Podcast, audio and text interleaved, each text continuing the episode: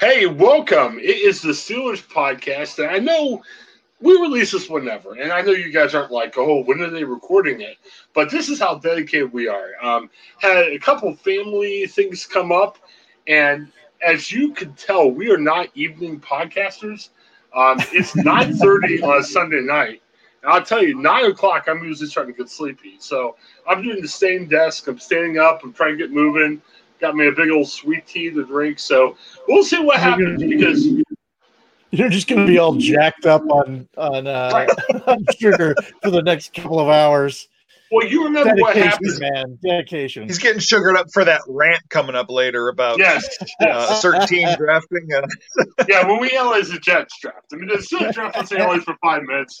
The Jets drafted the same guy 500 times. No, that's that's where this podcast is going to go next 10 hours. You know, it's, I, I, it's, it's a strategy. I'm not saying it's like yeah. a good or a bad strategy. It is a bad strategy. I'm just not saying that it's a bad strategy. But you can just keep picking the same guy. Whoever has the same name, just keep picking them.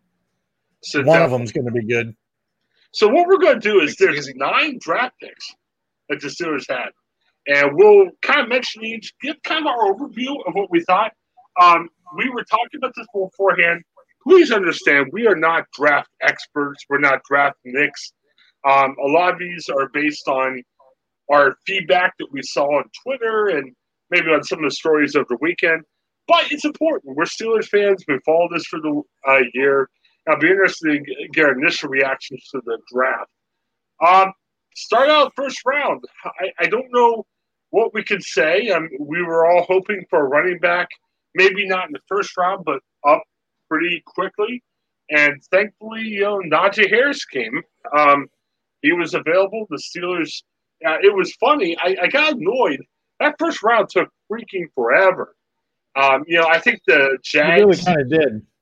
Yeah, the Jags took 10 minutes to make sure Trevor Lawrence was their first pick. I mean, the Jags like, they didn't, like they didn't know this right. months ago.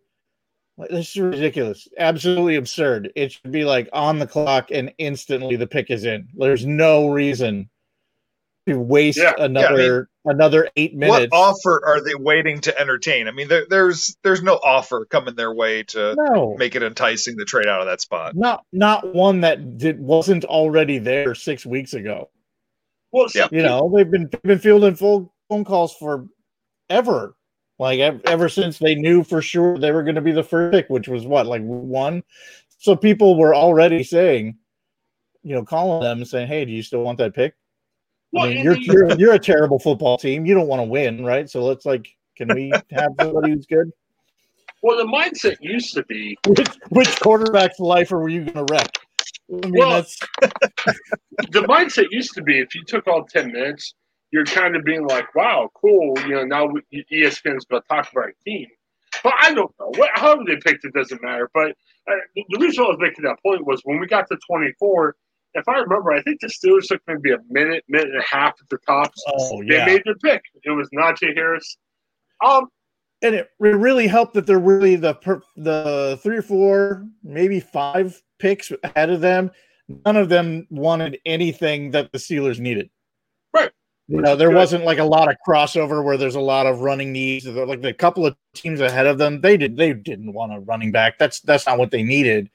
Uh, so it the Steelers just knew probably you know 15 20 minutes before their pick was actually up who they were going to get, and well, that know, would have been just, just one pick before them then. Yeah, 15 20 minutes was one pick before them. So. Oh, that's right. true. So right. like seven or eight hours before. well, and then Dumb Kings of Leon, which I've heard of the band. I, I can't tell you if I like them or not. I really don't know much about them. But you know, they're like Kings of Leon's going to play. And I thought it was going to be like a Super Bowl where they played a minute or two. Man, Kings of Leon must have thought, man, this is a big break. We're doing a two-hour set. I mean, you, you know, the draft about started. it might be their biggest like, concert in a while. Yeah, but it was like 805, 810 after the draft started. And they were still on stage playing. And I'm like, stop. Let's do the draft. I'm old. I want to get to bed. It's stop. Yeah. So, yeah. So, as soon as made their pick. This is a Thursday, man. It's a Thursday yes. night. I have work in the morning. Come on. well, let's have 30 seconds between picks. You know, come on. Yeah. You know, let's just do that. And you well, know what? There's a certain amount of nest, you know, time necessary. I think when you once you get three or four picks in, you know, and once the people start wheeling and dealing and you know trading away franchise quarterbacks for nothing, you know, like they do, uh, it's also just sad that all these crazy announcements start happening during the during the draft and it distracting from all kinds of the the attention that should be on the draft. Suddenly, everybody's talking about Aaron Rodgers. Well, let's say it like this. And, and hey, I know we're kind of getting off the Najee Harris thing for a second, but hey, thirty seconds between picks, and then here's what we do: have three phone calls. So I'm sure somebody tried calling Jackson. Oh, said, wow. Hey, what would you take? But you broadcast those calls live. Oh, even if you just said who is on the phone with who, like lines up there, you know, so you could see this person, this team is calling them. Uh, you know, you, yeah. you, don't even have to hear them. That's a little much because right. there's been some fun stuff that I've seen uh, when the cameras are in the, the war room for certain teams. Right. Did you see the stuff with the Eagles? Did you yeah, see the thing with yeah. the Eagles war room? what, oh what? man, they made the pick. And like half of the people in the in the room were like fist bumping and excited about it, and there was like literally people mouthing curse words because yeah, they didn't believe in the pick that they were picking. Right. Like, and one dude who like refused to fist bump and like was facing the other direction and totally pouting. Like half of the people in the room were totally ticked off, and it was amazing so two ways to change the draft. If we want to be boring and keep it the same rules, then like when Jacksonville's on the clock, I don't want to hear Mike Greenberg or whoever was doing the draft on NFL Network. I to hear him anymore. I want the voices to go to the Jacksonville draft room. So whatever's being said, they're sitting there like, oh, we're gonna screw around and wait ten minutes and pick Trevor Lawrence. That's fine. or if yeah, I don't know if they're they're texting Trevor to say, "Hey man, what's up?" Yeah, yeah. I, say, I, I think that's the thing. I mean, we're we're still under this format that we used 30 years ago. When I mean, mm-hmm. how long does it take? Let's say the Steelers want to go up to 15. Like, hey, want this for this? No, I mean, it, it doesn't take a half hour to field all these inquiries yeah, and have three. So you can do it one of two ways. One, if you want to do it the old school way of 10 minutes between picks, then I want to hear the war room. I don't want to hear Todd McShay or Mel Kiper yelling at each other. I want the only thing I hear to be Jacksonville talking. I want to hear him talk or say 30 seconds between picks and then take three calls. Any three teams could call. First teams to call, they can call and make uh, trade offers. That would be riveting. I mean, it would be must see. You wouldn't go to sleep at all. And even if it wasn't your team, you'd be sitting there going, wow, this is fascinating. The Jacksonville guy told off a guy from the Bears, or you know what I mean? It, it just, I mean, Twitter would go nuts, would go crazy. All right, but let's get back. Yeah, but then that, that would ruin the oh. that would ruin the secrecy because then that like teams oh. like oh they want this and it's the, mm-hmm. it's yeah uh, just shorten it up. That's all I want. Just shorten okay. it up. I don't need to hear the words. Just shorten. Okay. I think it'd be fun to hear everybody. But Najee, so I, I, it was awesome that we got to the pick 24 and that no running backs were off the board. Like I think that's kind of amazing. I was a little worried that we were going to lose out on all three, uh, those top three that we've been talking about for weeks. Um, but I think they made the right choice in, in Najee Harris. I just think he's he's built the way that a Steelers running back, a Steelers running back number one should be built. Uh, I loved the years with with Le'Veon. I, the fact that he he was a solid runner, uh, but handled himself well out of the backfield. It was almost too much out of the backfield. Like really wanted to focus on that that strong run game, uh, that that Bettis type of runner. And I think that's what I think Najee Harris leans more that direction. So I'm excited to see what that's going to look like once he gets on the field. Well, He's got soft hands too. That's helpful there was some criticism saying, "Hey, to use a first round pick on a running back." Well, they didn't have any running backs. Like if you had, say, you had Le'Veon Bell in his prime, maybe using a first round pick on running back would be kind of a reach. They didn't have yeah. anybody, so I mean that was their biggest need by far. And I understand the the, the guy who was about taking the guy who was not now the only person. Oop, I'm I'm They're back. Uh, the only guy who was on the roster uh, that was still a, a, Pittsburgh Steeler at that point had 300 yards last year. Yeah. That was the top runner that we had. we yeah, yeah. running back. Right. Uh, and he had to pick it. And I, I, mean, for the Steelers, it was the right move. Now, I kind of question Jacksonville took Travis Etienne, in the next pick. Now, they have a guy who isn't great, but yeah, James Robinson had a good rookie year, and some people were questioning saying he's a rookie. He was well, great. yeah, he had thousand yards, which I mean was way over you know what the Steelers were producing. Um, you know that move kind of smelled to me like, hey, let's keep um, Trevor happy. You know, let's make him comfortable. Now we got his running back in with him because you know the Clemson guys are together. But Paul, let me ask you a question. Um, had a couple questions about Najee before we move forward what's realistic for Najee? I mean, yes, we're coming in with a real running back that we didn't think we had last year. But, you know, I don't think Najee Harris is going to break the NFL rushing record. What do you think we could realistically expect from him from his rookie year? Rookie year, I mean, I think I think if we can be a middle of the road, just kind of mid level rushing team, uh, I think that'll be a step in the right direction. Um, I know some guys around here, like Andrew Fillipponi, livid that we made this pick. I like it. And I think part of what I like is this is a big statement to Roethlisberger saying, Ben, we are running the ball this year. Get used to that. Um, I mean, it would be great if he if he would be a top ten runner this year. Um, I that may be a, a, reach for him right now. Um, but I, I I think it's going to come down to what the offense does and what the play calling is, and if we're open to be patient with the run. I, I think, you know, I, yeah, maybe, maybe flirting with the top ten running back for this season.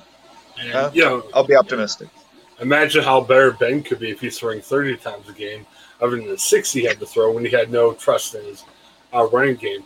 Uh, even Joe, just I, change, even if just change up of the look, and if you took half of those dump passes that he was doing in the you know the second half of the season and turn those into runs, just the difference of the look is going to make put some yeah. question marks in the minds of some defenses. Is going to open up a lot for both sides. If those dump passes are going to be more effective if there's somebody running out of the back.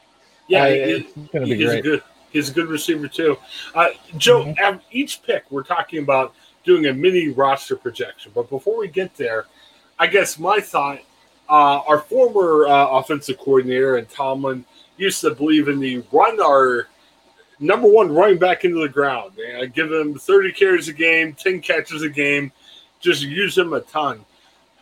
Uh, we got Matt Canada now. I'm not sure if the the one running back theory is more of Tomlin or the former offensive coordinator. Uh, do you think? I mean, obviously, unless something really crazy happens, Najee's your number one running back. I don't think we have to argue about sure. that. But yeah. do you think Najee is going to get a ton of picks, or do you think they'll? I mean, a ton of carries, or are they going to kind of sprout just a little bit more? I I expect the Steelers to pick up at least one of these free agent running backs. Okay. I still think that's going to happen. That one of these guys that's floating around there is going to land on the Steelers. I think sure. there's going to be a little bit by committee, especially right at the beginning, until we can see how Harris is adjusting to, uh, you know, the pro play. Um, and he may and he may adjust really, really well, and then I would watch his carries pick up if that happens. But I think they're going to try to be prepared to spread it around a little bit, just so that you're not resting everything that's happening in the run game on a on a rookie uh, who's just getting himself settled and adjusted to everything that's happening in the NFL. I mean, he's coming out of Alabama. It's not like he's not used to the spotlight. It's there's just a lot of other logistical things that are going on in the head of a of a rookie so it, it would be nice to get him some support, some other guys in the room, so it doesn't feel like he has to do everything, although the expectation is that eventually he will. And a friendly reminder we're recording this on Sunday night after the draft. I plan on releasing this Monday morning. So, in case there's any moves made tomorrow, again, we're recording this Sunday night. But so I'm thinking with the guys currently on the roster, let me throw out where I think the running backs are, and tell me if you guys disagree with any of this. I, I think Harris is your number one, unless you know yep. Najee loses his mind or something ridiculous happens. I think, I really think um, Anthony McFarland. I know Tomlin's not crazy about him because there's some mental lapses, but McFarland played well in the Matt Canada system, and um, you know Colbert. Colbert, I keep on saying Colbert like he's Stephen Colbert. Colbert, right. um, you know, keep saying we want guys in a Matt Canada mold. So I think Anthony McFarland's going to make the starting, not not the starting lineup, but make the starting roster because of that. I really mm-hmm. think right now, again, based on the guys that are currently on the roster, Jaylen Samuels, practice squad, taking five minutes, they can't, he's gone. I think yep. it's going to be a fight between Benny Snell and Kalen Ballage for that tough runner backup type guy. But I tend to agree with Joe. I'm not sure whatever free agents are going to look for because there's some holes. We're going to be talking about that shortly. That are still on this mm-hmm. team. But if they have the room in the side room to make a run for running back, I, am agreement. Uh, Frank Gore, Adrian Peterson, one of those types. Yeah, bring them on. If not, I think it's going to be a Snell versus Ballage for the other role because usually you have three running backs and maybe one in your practice squad. Any right. Any dissension, or you guys agree with kind of that original projection of what may happen? Um, unless right unless we pull a switcheroo and our, our new punter, uh, Pressley Harvin, becomes our Jerome Bettis reincarnate. yeah, he's a monster. He's got some. He's got yeah, some build to him. I can't wait for about, that, man. This is gonna be great. Yeah, we'll, we'll talk about that later. But yeah, that could be very interesting. I, I, gotta tell you now. Again, dumb draft goes late. I'm 46. I'm old. I, I gotta get to bed. And Friday night, you know, I'm I'm getting sleepy. I gotta be at work at six Saturday morning, so I barely make it to 55. I'm a little frustrated because I think Landon Dickerson, a guy I liked, I think he went either 42 or 43, so he was gone. Oh, one other thing, real quick on the running back before we leave that. It was interesting. We are all, we're all debating when are those top three running backs gone. I think another reason why the Harris was a smart pick at 24 was Jarvis Williams went at 33. ATM went at 25. So you could have picked a lineman in the first round, but at 33, unless you made a trade up and got rid of some more picks, you're out of luck. And, and can you imagine what the conversation would be like tonight if we're trying to say, hey, you know, well, Trey Sermon could be our you know, starting running back? No, right. I think they made the right move. No, um, exactly um, right.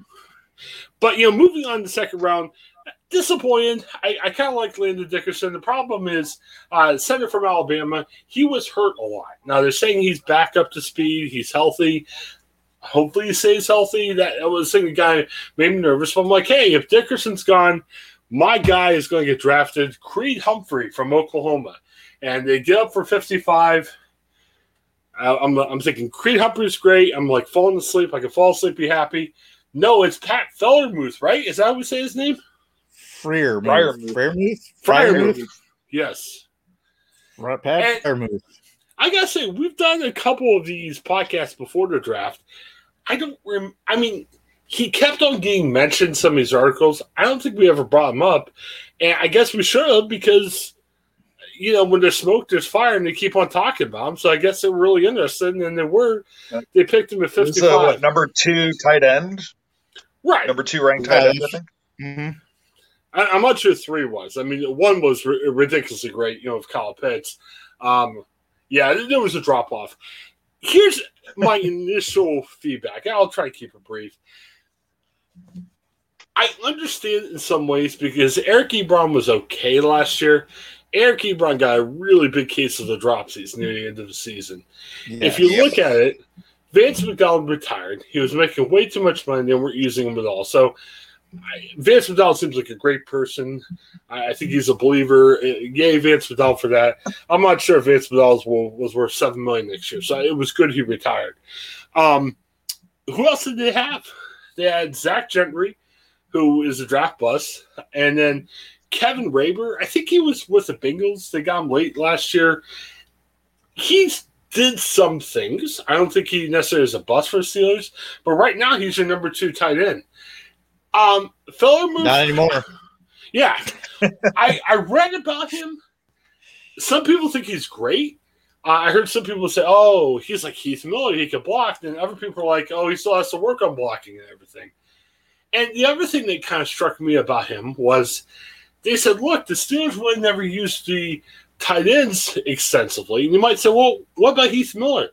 I gotta be honest, Heath Miller was a good catcher. I mean, he could catch balls, but what made Heath Miller so inspiring was when you had Heath Miller, he was such a great blocker.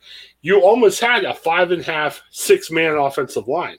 And again, I'm not ripping yes. Heath Miller's receiver, but Heath Miller wasn't Travis Kelce. Heath Miller was a good receiver, but the blocking made him amazing. And I don't see that. I mean, I guess Feller, uh, you know, Freiermuth could learn how to be a good blocker. I, mm-hmm. I, I, think comparing him is weird. Um, you know, they're like baby Gronk. I, I don't think he's Rob Gronkowski. So I, I, guess my thought is maybe he has the talent to be around two. I just wasn't sure if that's where they should have went right then. And you might have said, well, who, who else is your number two guy? Well, I, I think the Steelers could still draft. I mean, sign a couple free agents now. They got the money to do it.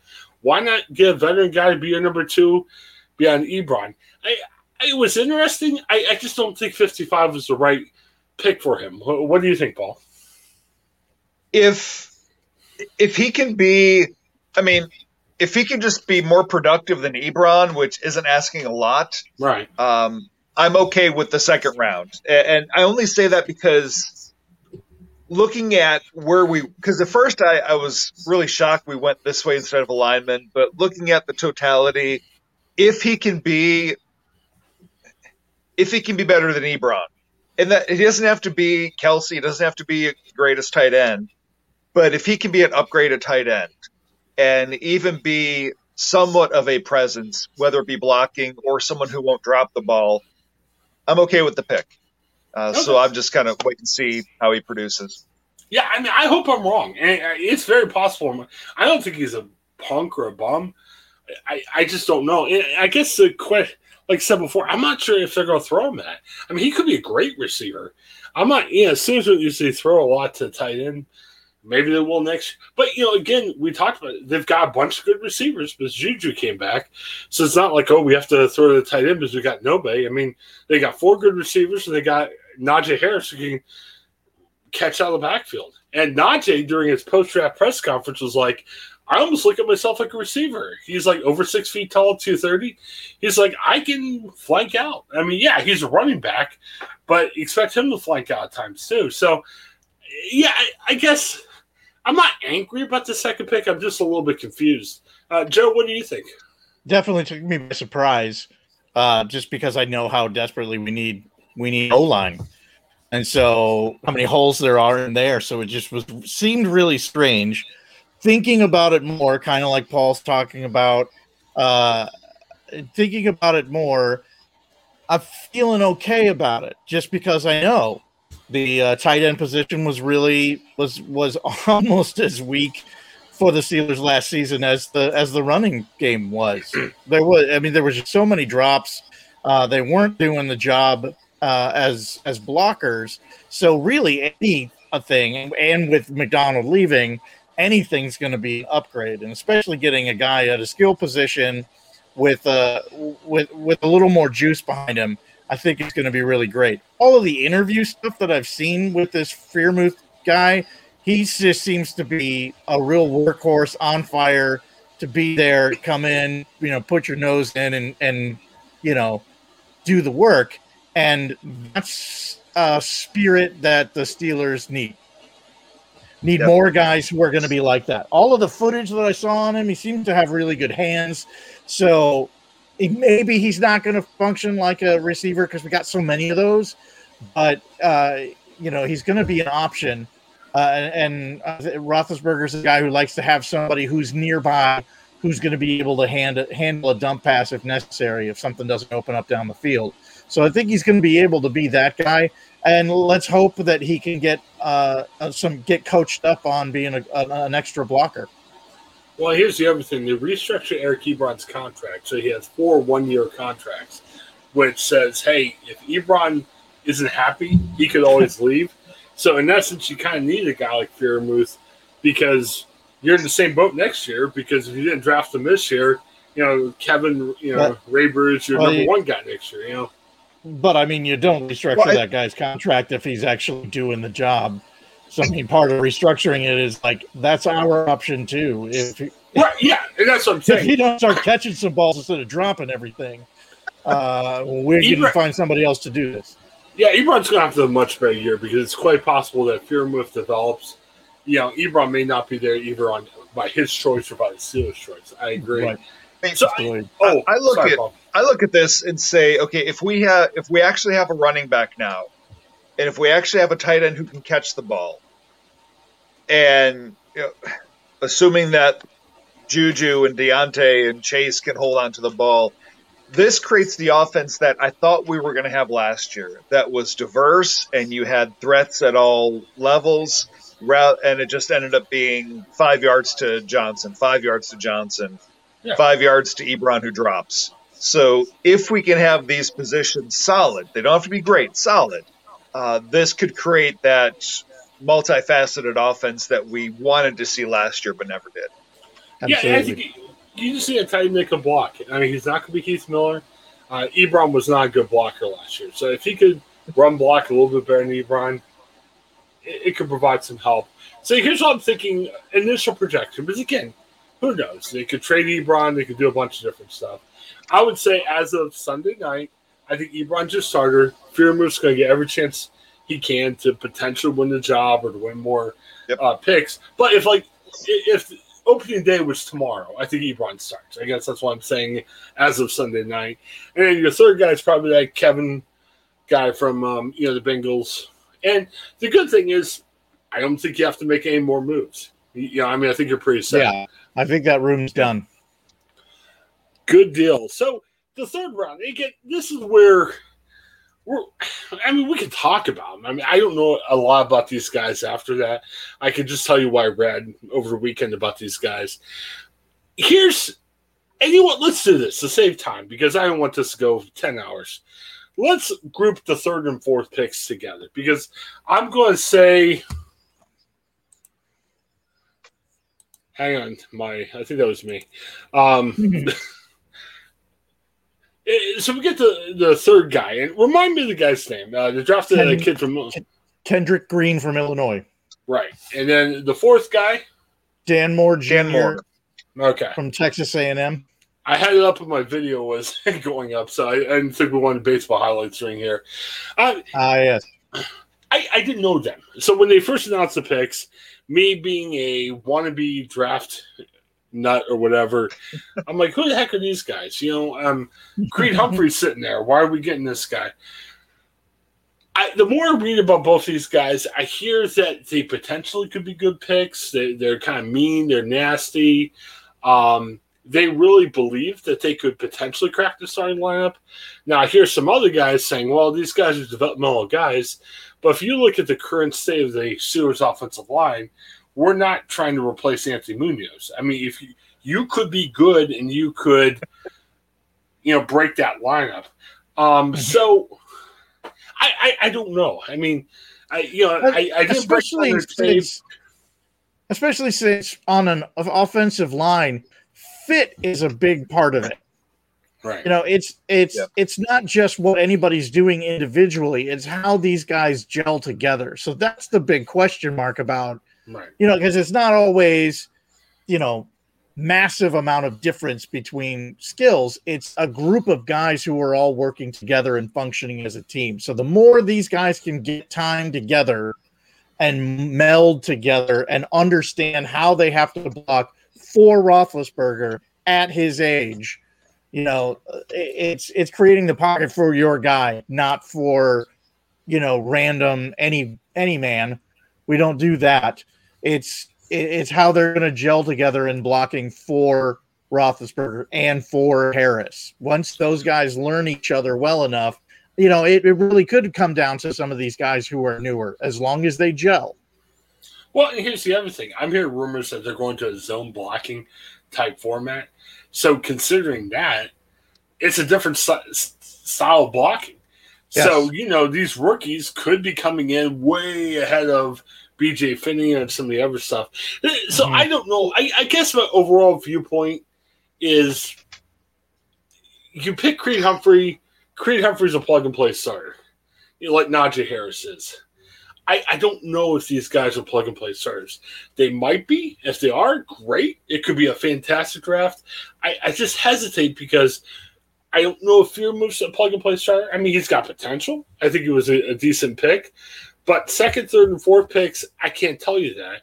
And we were talking going into the draft saying it would be nice if our first, second, and third picks, whoever they might be, could be that plug and play starter. I, I don't know. I mean, there could be four plug and plays. I, there, there could be one. I, I think Green's got a 50 50 shot of beating out BJ Finney. Um, I mean, the, he doesn't have a tall hurdle to jump over, so I, I think he's got the True. best shot of two of them to start right. sooner rather than later.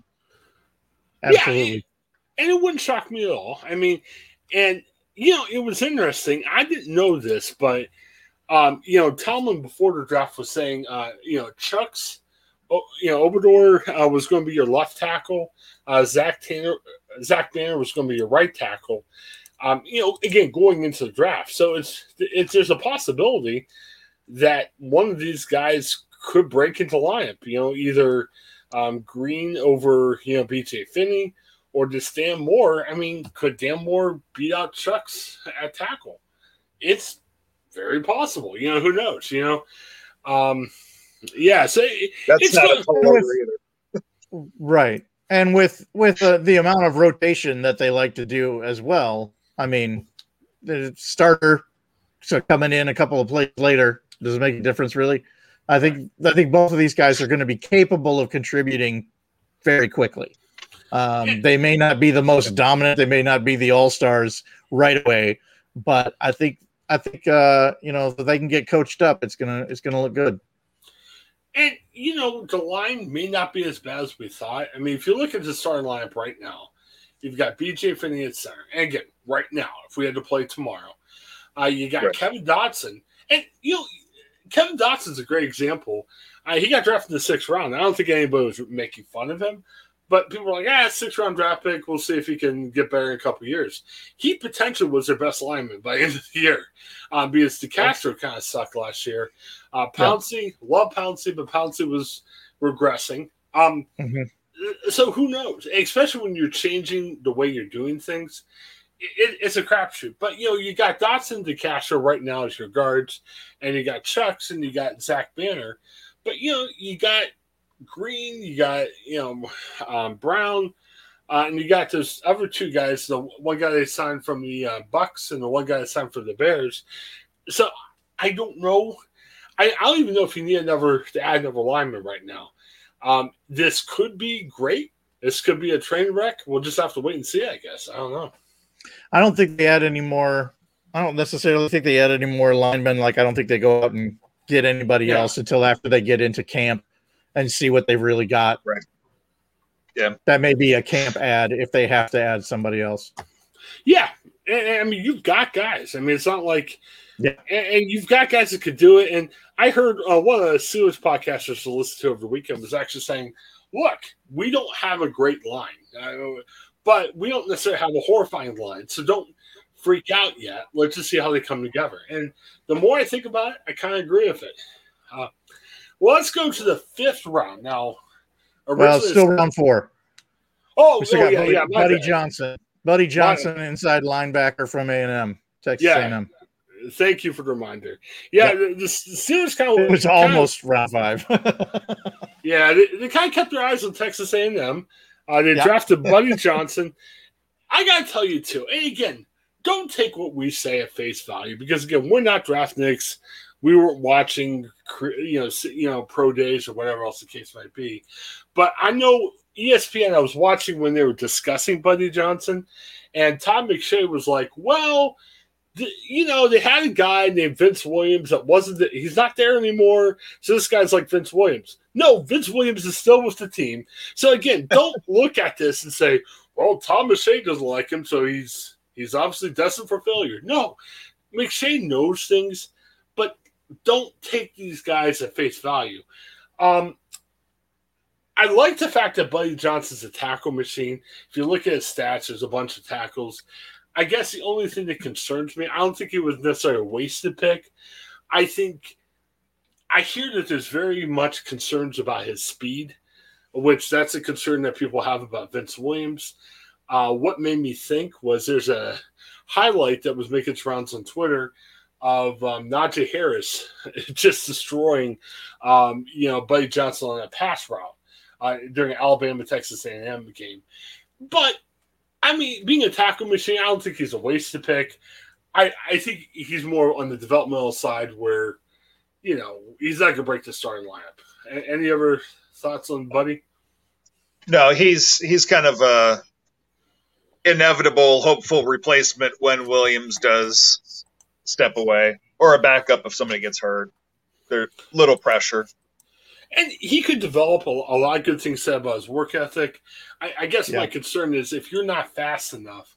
I mean, I guess you can get faster, but I, I don't know if you're going to be able to, you know, cover those guys. And you know, that's the brilliance Just of the outrun Spillane. That's all you got to do. Right. And, and, I mean, he's got the chance of right. Playing. It's the thing. Like, do you have to outrun a bear? You don't yeah. have to outrun a bear. You only have to outrun the other guy. Right. so as well, he gets caught and you don't, you're fine. Well, and, and I think you know with the inside linebackers, assuming he's healthy, obviously Devin Bush is your number one. I think it's going to be between Vince Williams and Robert Spillane for number two. If it were me, I'd pick Spillane, uh, but you know I can see maybe based on loyalty and the fact he's a very leader, maybe you go Vince Williams. I, I don't think there's a lot of difference between those two guys, but you got depth now. You got Buddy Johnson, and they got somebody else that was kind of in the mix, right? Another linebacker, yeah. Couple Quincy uh, Roche. more picks down. Quincy Roche. Right, but those are outside guys. Wasn't there another inside guy on the roster? I mean, my guy Marcus mm. Allen. I think they're trying to convert him. I'm not sure if he's going to be necessarily an inside linebacker they, anymore. They picked up two linebackers as undrafted free agents: uh, okay. Calvin Bundage from Oklahoma State and Jamar Watson from Kentucky. Yeah, so they got that. So, I, I guess. Yeah, they well, got good depth. I'm looking forward to. I think Buddy Johnson's going to be a guy who we're going to be talking a lot about in a couple years. Yeah, I think he's yeah, one I mean, of those guys that you got drafted couple couple rounds down didn't really seem like that big of a deal. And just suddenly, you know, a year or two out, it's going to be like, oh my gosh, where did this guy come from? well, it just that, think couple, that seems to be the way that it goes. A couple weeks ago, we were in freakout mode because at that at that moment you had Devin Bush, he had Spillane, and you had Marcus Allen, and that was it. Now right. you've got a couple guys in the back where I don't think they got the best inside linebackers and, in the league, but yeah, I think they're solid again, which is good. I'll tell you know, I guess the other thought we could have about here was going back to the second round. Um, I, I can't pronounce the guy's name, so let's call him JOK, uh, the guy from Notre Dame, who a lot of people thought might be going like 15 or 16. And they said, hey, who he would be available for Steelers at 24. He ended up going 52. And the Browns, Browns had a pretty good draft. I hate to say that, but they did pretty well. They ended up trading up to get him on the second they round. Are, they are still Browns, though. What do you think the chances are? I was starting to think JOK would have been your 55th pick if he, he lasted that long. I, I really Maybe. thought the Steelers may have pounced if he Maybe, he, but he wasn't. But he wasn't there. So yeah, but I think overall, I think at I'm 55, not... if uh, if uh, you know what's his name, that quarterback who's in Jacksonville now, if he was still there, I think they would have taken him at 55. Yeah. I'm not doing flips over Buddy Johnson, but I'm not. I'm not burned down right. my house over Buddy John either. I mean, yeah, I think he's a guy. I think he's a guy that'll develop. And, and, if you think about, it, we were not doing this podcast at this time last year, but I can tell you, um, I was a little disappointed they picked uh, Chase Claypool first over J.K. Dobbins because I'm like, hey, J.K. would have been better. We needed a running back, but even though J.K. I think has got potential being good. I'm very happy. I think Chase Claypool right now is a better player. right. So again, we don't know. We don't know these things. And we're watching these highlights. Um, you know, Joe was saying that you know some of these highlights they're selectively edited because you know the team's not going to put out highlights of the guy getting burned or anything. So yeah. we just see this is just kind of our initial rough reactions. And I'm a little speaking of initial rough reactions. I don't know anything about this dude. Uh, in the fifth round, they actually traded up. They didn't have a fifth round pick originally. They traded a fourth round pick next year to Miami, which it's fine. I mean, I'm not going. I think Miami was just tired of picking. Yeah, right. Like they're just exhausted. They're like, oh, can somebody? We'll take one from next year if somebody wants one from this year. Oh gosh. So so we we get a guy um, Isaiahh Loudermilk. He spells his name with two H's. We're curious about that, which is okay. Uh, it was funny. I think um, the guy from the Post Gazette actually tweeted, "Hey, he's going to be our outside linebacker," and then people were like, "No, this guy's kind of big, and he's 6'7", 293, according to DK Pittsburgh Sports." And I I don't know. I mean, honestly um, I'm looking at the scouting capsule, and they're saying, "Hey, he's got some potential." I, I'm kind of surprised the Steelers felt they had to trade up in the fifth round, but you know, they seem to like him. Um, uh, the co- defensive line coach was saying, "Hey, he reminds me of Cam Hayward." So, mm-hmm. I, I, guess you just have to say, "Hey, if they like him, they kind of felt they yeah. needed to do it. They needed to do it again. They backed him, and they saw they saw the writing on the wall that he was may not be av- available by the time their next pick rolled around. So I think that was jumping up and saying, "Let's make this happen." Uh, I mean, the, big, the footage. I mean, he's about yeah. JJ Watt size, so it's yeah, not it's absurdly big. right. Yeah. Right, but that makes him good edge rusher though. All of the footage that I saw of him, all of the stuff they put together, man, that guy, he for a big, tall, long dude, he moves quick. Yeah. He was catching up to running backs on the other side of the field. Like they, he he can he can haul. So uh, he looks like a really great pick. Obviously, they're not showing the place where he totally just falls down and you know wets himself. They're not showing those clips and for him, there's a lot. I'm kidding. That's not a real thing. Uh, but everything where things were going well for him, and he's in a right good spot and well coached, uh, he moves super quick and he's just so tall and long, good long arms. So he's going to even just on the on the line getting your hands up. It's going to be a good thing. Well, I mean, he, he will. Oh, sorry, Paul. He will dwarf Alex. I mean, I, I want to see him and Alex Highsmith next to each other because he will dwarf Highsmith. Oh, word. yeah, he's not playing outside linebacker. He's playing defensive end or defensive tackle.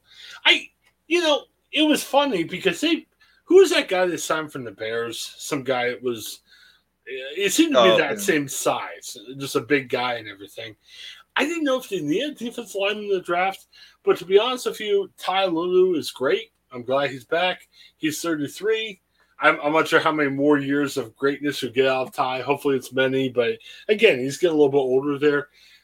What do you have after Ty? I mean, I like Chris Wormley. He didn't really play much last year. He was hurt.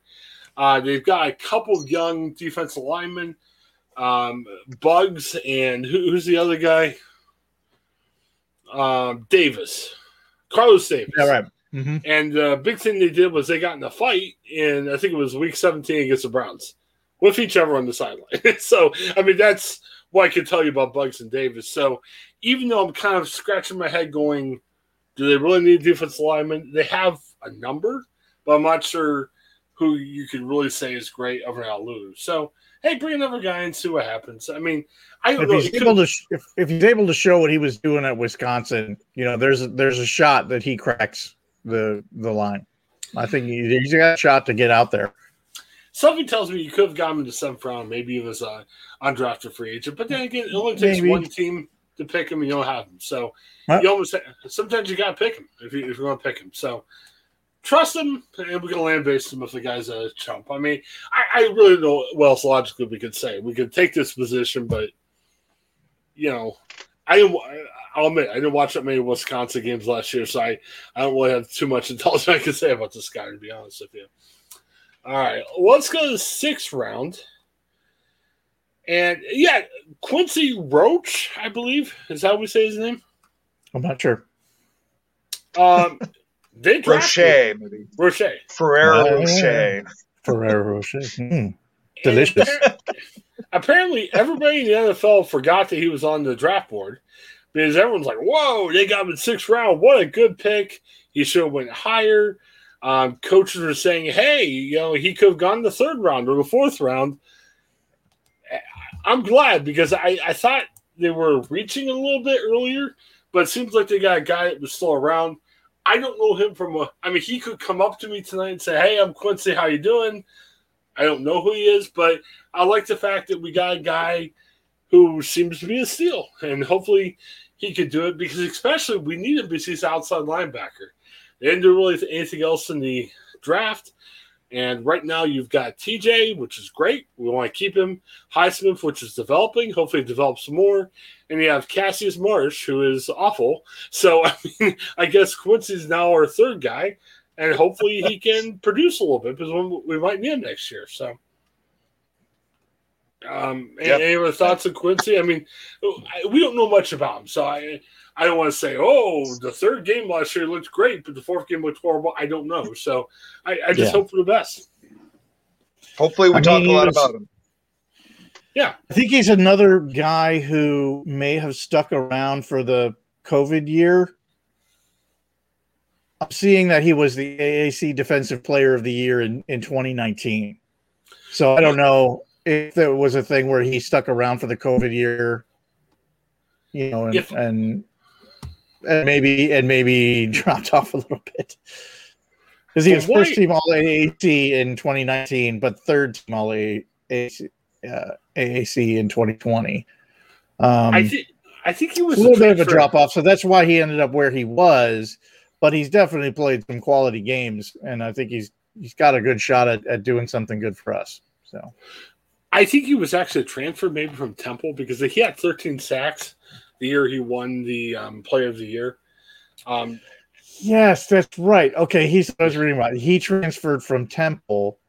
Right. Uh, uh, yeah, there it is. Transferred and maybe down to Miami. Did, and Miami probably didn't play as many games as a Temple did last year. So if his stats right. fell off, part of it was probably because of a my year. So hey, I, I hope the best. I, I do think this year's just been so so ridiculous for almost everything. It's hard to judge what you've done in the past year. I hope nobody is choosing to judge me by what I've done in the past year. Yes. well, I'm hoping.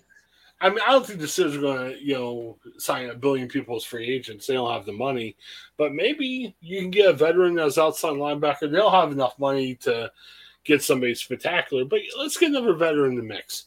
I like Quincy. I like who they. I mean, he, he seems better than Cassius Marsh, which is great. But let's get somebody else in the mix, and hopefully they can contribute. So, any of your thoughts on outside linebacker? No, well, don't believe so. okay. Um, Happy to have okay. Quincy. yeah. So getting in the seventh round now, we Steelers have some quality at cornerback, but our cornerback isn't as deep as it used to be. We no. can't draft everybody. I mean, we had nine picks. I mean, what, what are you going to do? You can't. So, but it's interesting because one of the places they didn't draft until seventh round was corner. Um, you know, Joe sent us a list of the undrafted free agents. There was a couple cornerbacks there. I definitely think we need to add a corner, some type of veteran oh, yeah. corner. Yeah. Mm-hmm. Um, because yep. you got James Pierre as your third guy. Everyone's high on James Pierre. Hopefully he's great. But right now he's your third guy, and then you got um, uh, Justin Layne, the kid from Cleveland, that we're not even sure how much he's playing this year because of it, the felony he got charged with. And, you know, if he gets found yep. guilty, uh, we, we could see a suspension coming. So I wouldn't hold out too much hope for Justin Layne. So they got uh, Tre Norwood, I believe. Sorry. Yep. That is right. Tre Norwood out of Oklahoma. Yeah, from Oklahoma. Um, had five picks. You know, sometimes you got to be at the right place at the right time. Just because you have five picks doesn't mean you're spectacular. I, I it seems like he's decent. I like the fact he can play corner and safety. Um, another place I they really didn't address was safety, so maybe you try to pick up a veteran safety to throw in the mix too. So I like the fact the guy can play both places. But let's be honest, he got drafted the seventh round for a reason. I mean, if you're sitting here mm-hmm. going, "Oh my gosh, he's great," then why didn't he go earlier? So I guess that's my takeaway. and we don't have a great track record drafting cornerbacks, but hopefully, if we, a few of them, we'll throw them up against a wall, and hopefully one of them sticks. well, I mean, and let's get a guy. I mean, I was looking at a list of guys that are still out there. I mean, Richard Sherman's out there. He's going to want too much money, but let, us oh, yeah. give a veteran that could be your third or fourth guy. That way, you're not putting as much pressure on a Pierre or a Tre or or one of these guys that we signed as you know undrafted rookies. So we'll see. Um, I'll pick in the seventh round. Got to talk about this guy a little bit. Um, I was following on Twitter. I gotta admit, I wasn't sticking with TV the whole time. I watched a decent part of the draft, but I didn't watch gavel to gavel. Um, the my Twitter list of Steelers people, um, they all started talking about his punter, this really big punter from Georgia Tech, and they like draft him. And I'm thinking, who is this guy? Man, uh, so they ended up drafting him, uh, Pressley Harvin um, from the Georgia Tech. Oh, the third. Okay, yeah. Sorry. I didn't want Pressley Harvin Senior to be like, "Oh no, it's me," you know. no, it's the third. Sorry, Senior. Um, he was the Ray Guy winner. Um, you know, I, I don't necessarily want to bring race into it, but he's a person of color, and obviously, if you look through NFL history, we we don't have that many people of color as punters, so that was interesting. Um, he won the Ray Guy Award, so I mean, he was a good punter too. He definitely did well. He's a big guy, 265. I haven't compared him with other punters, but I think he's the biggest punter, probably, right? I can't imagine it, which shocks me. I I mean, I'm a big guy. I don't think I can swing my leg up high enough to do a good punt. Um, I, I don't know what he did. And with some of the footage that they've shown, man, those punts are just booming. Like he crushes it. Well, his legs are tree amazing. trunks. Yeah. well, yeah, you're swinging a tree trunk at that thing, and it's just launching it.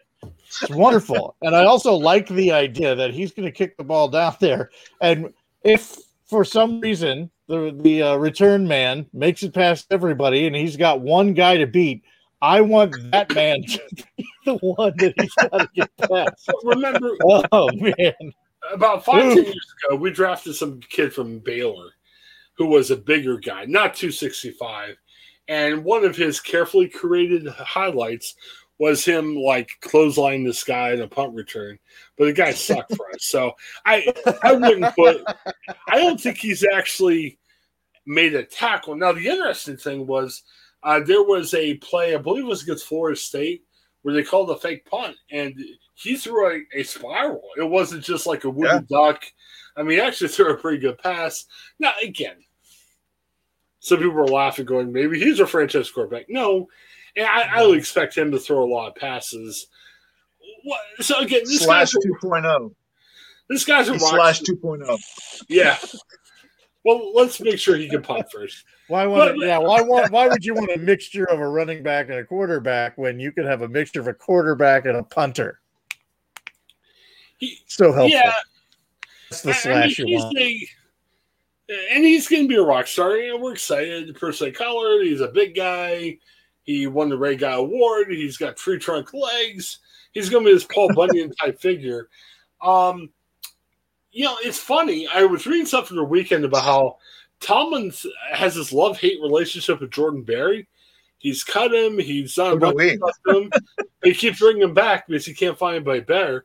I'm thinking, you know, again, it's a seventh round pick, but still, if we draft this guy in the seventh round, I guess I'm thinking he's coming in as a lead punter. I think there'll be a a competition, right? But I mean, I guess this um this guy's got the the advantage, right? Going to train camp. If nothing else, I think Berry's on a very through short the Steelers roster right now, and I'm uh, the only person, uh, other person I'm seeing with a as a punter is Corliss Waitman. Yeah, He's but technically know, on the roster. Yeah, and they had to keep him because because of um, COVID. You nest, you pretty much had to keep a, a kicker and a punter on your uh, practice squad uh, because remember Chris Boswell got hurt, so they had to bring that guy up. And you know, with the COVID protocols, you would have to wait two weeks, so they had to keep a punter and kicker. But I heard this Waitman almost be out buried in the preseason, and they were actually surprised yeah. that instead of just giving Waitman the job, that they went with um, what was it, Dustin Colquitt. They kept for a couple weeks and they dropped him, bring Berry back. So I don't know. I mean Yeah, I, am tend to agree with Paul. I mean, this guy's got to prove it on the field. I'm not saying let's cut everybody else and just give him the job, but sounds like he's got a decent shot at it, right? I'm pulling for him. Yeah, I'm pulling for him too. I, would love to see jersey. Him. That's great. Yeah, he's got a good story. Probably the first. They got, they got big jersey. We'll have yeah. a lineman jersey, but it's fine. Well, look at me. Look at Paul. Look at uh, Brian. Most of us, we're bigger guys. Yeah, man. We need a hero. We need a guy to represent us. And man, this guy's right. gonna represent us. Yeah, let's. Pressley let's Harvin the third is that man. Pressley Harvin the third. Can you imagine? We've all been Steelers fans for a good number of years now. If if if we were doing this, let's say twenty years ago, and I said, "Hey, 2021, your quarterback, your punter is going to be Pressley Harvin the third. You're probably like, what? Doesn't sound like a football player name, but hey, he could be your guy. It should be good. But he uh, I'm not going to make him his name.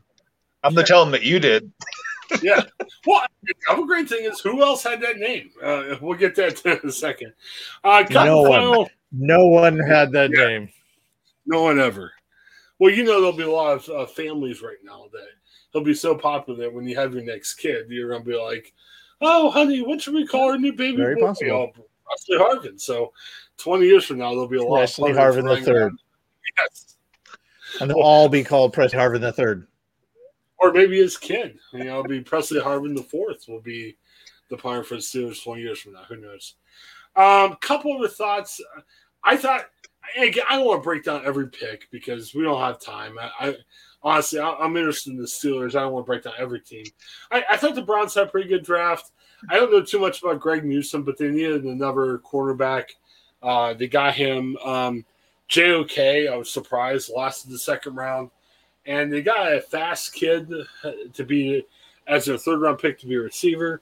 They need some receiver help. So I think they made themselves better. Um, Bengals, I thought was interesting a lot of people were making fun of them because they ended up picking Ja'Marr Chase instead of Penei Sewell. But they ended up getting a tackle in the second round. And, you know, you talk about that familiarity. Um, you know, uh, Joe Burrow was throwing passes to, you know, Chase. And I think the Bengals are better. I think in the next couple months we can kind of talk about are they as better as the Steelers. I'm not sure about that, but, you know, I'm willing to hear arguments the other way beforehand. Um, Ravens, did anything stick out to the Ravens draft? I honestly, I wasn't paying a ton of attention. Is there anybody we should be concerned about? Uh, I assume they, they drafted a player or two. yeah, it was interesting. Well, they did um, trade their first round pick um, to the Chiefs. Well, they actually got the Chiefs first round pick. Uh, they traded Orlando Brown. Um, it'll be interesting to see the next couple days. So they signed Big Al to be their tackle. I mean, I think after the draft the Steelers had. I don't think the Steelers are calling Big Al. You might see Big Al going to the Ravens. Some people thought he was going to be their um, line, you know, be a starting tackle for him. Um, I, am bringing up the Ravens picks. Uh, Rashod Bateman is pretty good. Uh, he's their uh, receiver. They drafted him at 27. Odafe Oweh, uh, linebacker from Penn State. I heard he was decent. But I mean, nobody who I'm thinking, oh crap, guys, you know, the Ravens got this guy. Let's call off the year. I mean, the Ravens draft good. I think they had a decent draft, but I'm not going to go too crazy about what they did. Any other thoughts about the Ravens? And before I get to one final team, I got to yell at real quick before we close. The the only no, thought we, I we, think is boo, boo, yeah. boo Ravens. We do need to mention our quarterback of the future. Who's that? Roland Rivers. Oh, I, don't know much about. Oh, I mean, yeah. yeah uh, t- tonight we we he accepted an invite to our minicamp. He was a quarterback oh. for Slippery Rock. Okay. And so, so, so do we great. just do that because he lives close to here?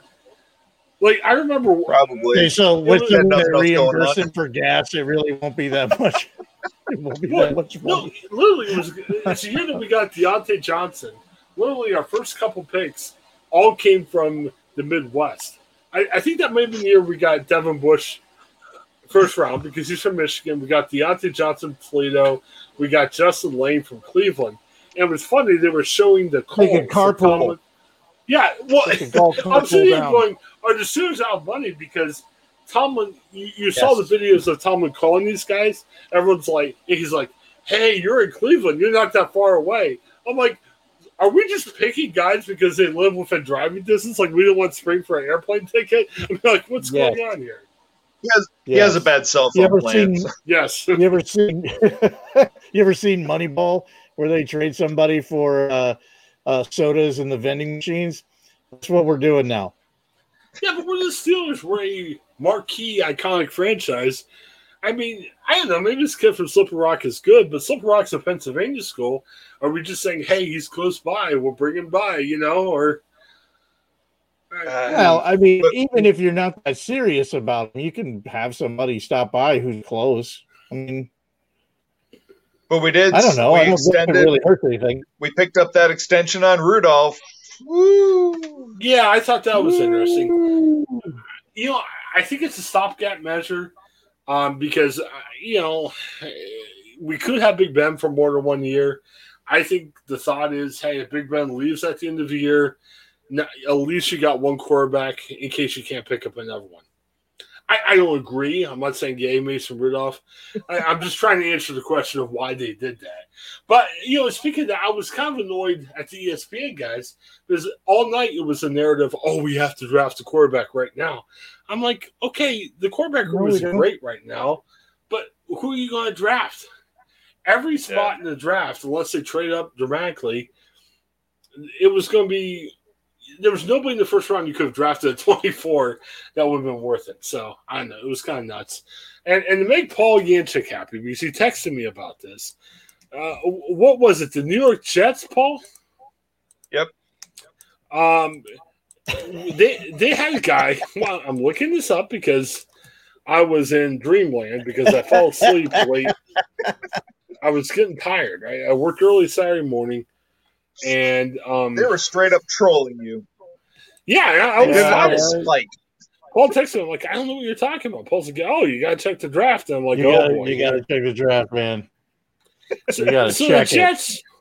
So the Jets picked this guy, Michael Carter, who we were actually considering if you know they didn't get one of the top three guys. Uh, he kind of split time with Javonte Williams last year. He's actually pretty good. I don't think the Jets had a bad draft at all so it's fine. And you got Michael Carter fourth round. Good choice. Good way of picking him up. But in the fifth round, they drafted a kid from Duke, safety, Michael Carter. Now, Paul, they must have amended this after you complained because on the uh, Pro Football Talk website, they're actually calling him Michael Carter 2. Uh, he is Michael Carter the second. Okay. So, so I, I, get, so I guess it's better. slightly different. But, and it's slightly different. It's but it's also hilarious that they actually drafted him after they drafted the other ones. and what well, uh, my favorite two things, I'm looking up something on it now. It's uh, something off of Jets Wire. Uh, no, this isn't a typo. Michael Carter II was the second Michael Carter drafted by the Jets on Sunday. and they have an exchange of tweets between Michael Carter the second and and uh yeah Michael Carter saying what's good and then the first Michael Carter saying what's up what up twin okay nice was there any talk do you have any idea it? how many do you have any idea how many Michael Carters are in this world right now? That's okay. going to keep you up to At least two playing for the Jets. That's what I but, know. But don't you think there's a conversation because you know the coach is calling, the GM's calling. Hey, say, okay, Michael Carter. Who we calling Mike? Yeah, who we calling Mike? There's got to be that conversation, right? Uh, according I mean, the guy to doesn't have to change handle, his name. Michael Carter goes by Mike, and Michael okay. Carter the second goes by M Carter the second. It's his Twitter handle. So okay, and, and I guess that's what I'm there, saying. There's Michael and M two. Yeah, well, that's that's the other way because Mike, Mike is the first one, and then Michael Carter the second goes. Yeah, it's hard. Names are yeah. terrible. if you want to draft the same guy 50 times, that's fine. Just figure out a way of making it work. And it sounds like the Jets are trying to figure out to make it work. That's great. Not like the Steelers and the Penguins, which, you know, I like both teams. But right now, there there is two professional teams in one town where the head coach of the Penguins is, has the same name as the quarterback coach of the Steelers. And again, I'm very afraid. Um, May 12th, it'll give us something to talk about in two weeks. The schedule release day and I'm sure we could talk about the schedule and everything.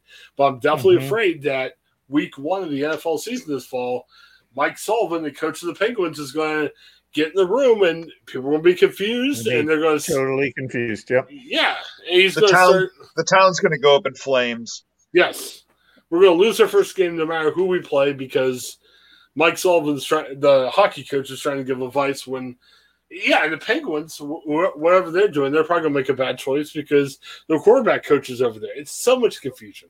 I'm confused. My head's the mobs are gonna knock over the Lemieux statue, and it's yes. just gonna be chaos. it just draft somebody else, or, or do it again, wonderful article. Still one of my favorite articles of all time, where the Tribune Review actually wrote a story about that. I, I laughed so hard when I read it. And it sounded like Mike Sullivan of the Steelers was mad that the story was being written. But it's true. Mike Sullivan of the Steelers, you're the new guy. Call yourself Michael or call yourself M Dog or, you know, whatever name you want to attach yourself to. Please, please don't go People will be jumping off the Clemente Bridge. It's going to yes. be chaos. It's yeah. going to be chaos. And I don't want to see this happen. Ripping down ripping down every reference to Mr. Rogers and yeah, that's right. Dogs and cats living together. And, and this is happening with two of my favorite teams. and I, I, still like sports, but I don't like a ton of teams right now. The Steelers are my main team. I hockey. I'm not really even watching until the playoffs. My team, the hockey, is the Penguins. Those two are my two go-to teams, and we're screwing up because we got the same two guys the same name being in higher up positions. I think you're still assuming that it's two different guys. I think it's the same coach. Yeah, yeah. Oh, that's, He's, that's one of them is his night job. It's fine. It's just his off season. This is what I do in my spare time. Well, yeah, I like Mike Sullivan. Uh, I moonlighted as a Columbus Blue Jackets beat writer for a couple years. I actually got mm-hmm. the chance to talk to Mike after a couple games, and one game – uh, I was writing a sidebar for a Blue Jackets game, so we have this annoying freaking cannon that goes off and scares everybody. So I, my story assignment was talk to the Penguins about what they think about the cannon. So everybody else at the press conference for the Penguins is asking smart questions.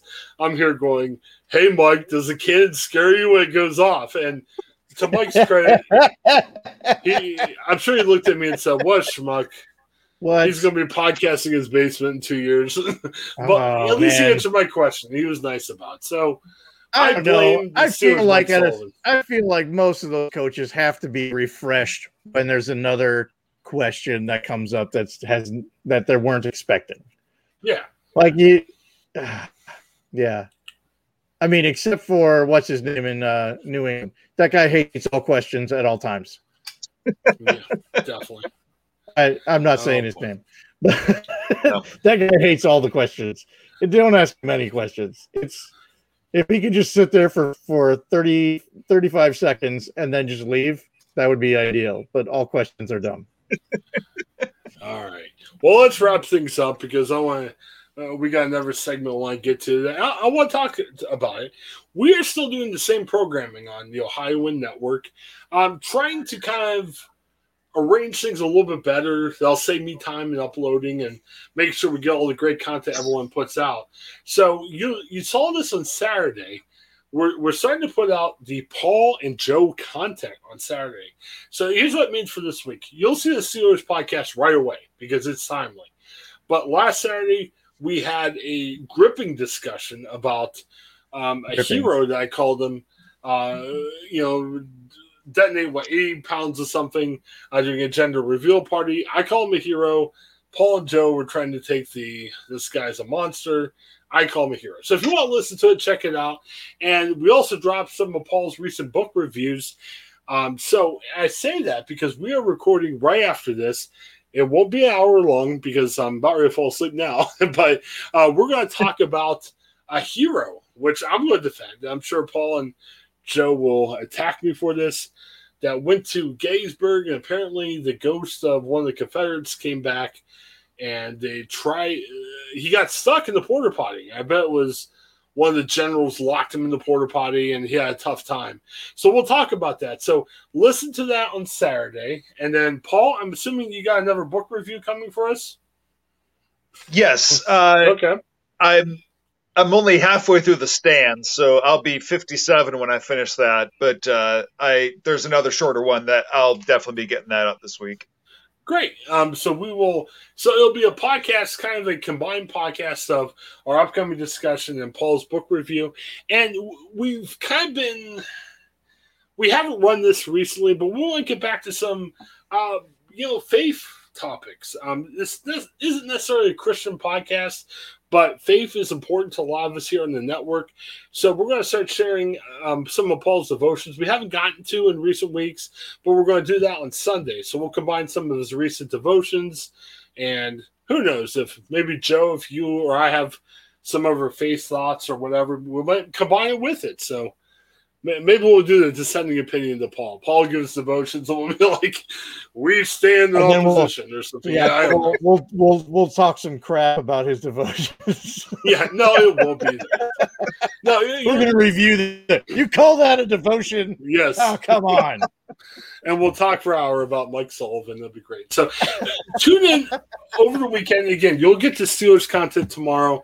Uh, we'll get Paul and Joe and me being goofy on Saturday. And you'll get some more faith talk, which is good. We need that more. And I apologize we haven't given it to you in the past couple Sundays. And as always, on Friday, uh, my guy Craig, who does our morning show with us, oh, geez, he had an hour and a half of pop culture discussion that we dropped on you on Friday. Um, uh, Craig loves his pop culture, so a lot of movie talk and everything else. And then Monday for Thursday, uh, me, Craig, and hopefully we'll see a return of Brandon. We talk Ohio news and be silly on there too. So thanks for checking us out. Again, you'll uh, we should drop the Steelers podcast on Monday, and you'll see the rest of Paul and Joe stuff on Saturday and Sunday. Have a great day, everybody. Thanks for checking us out.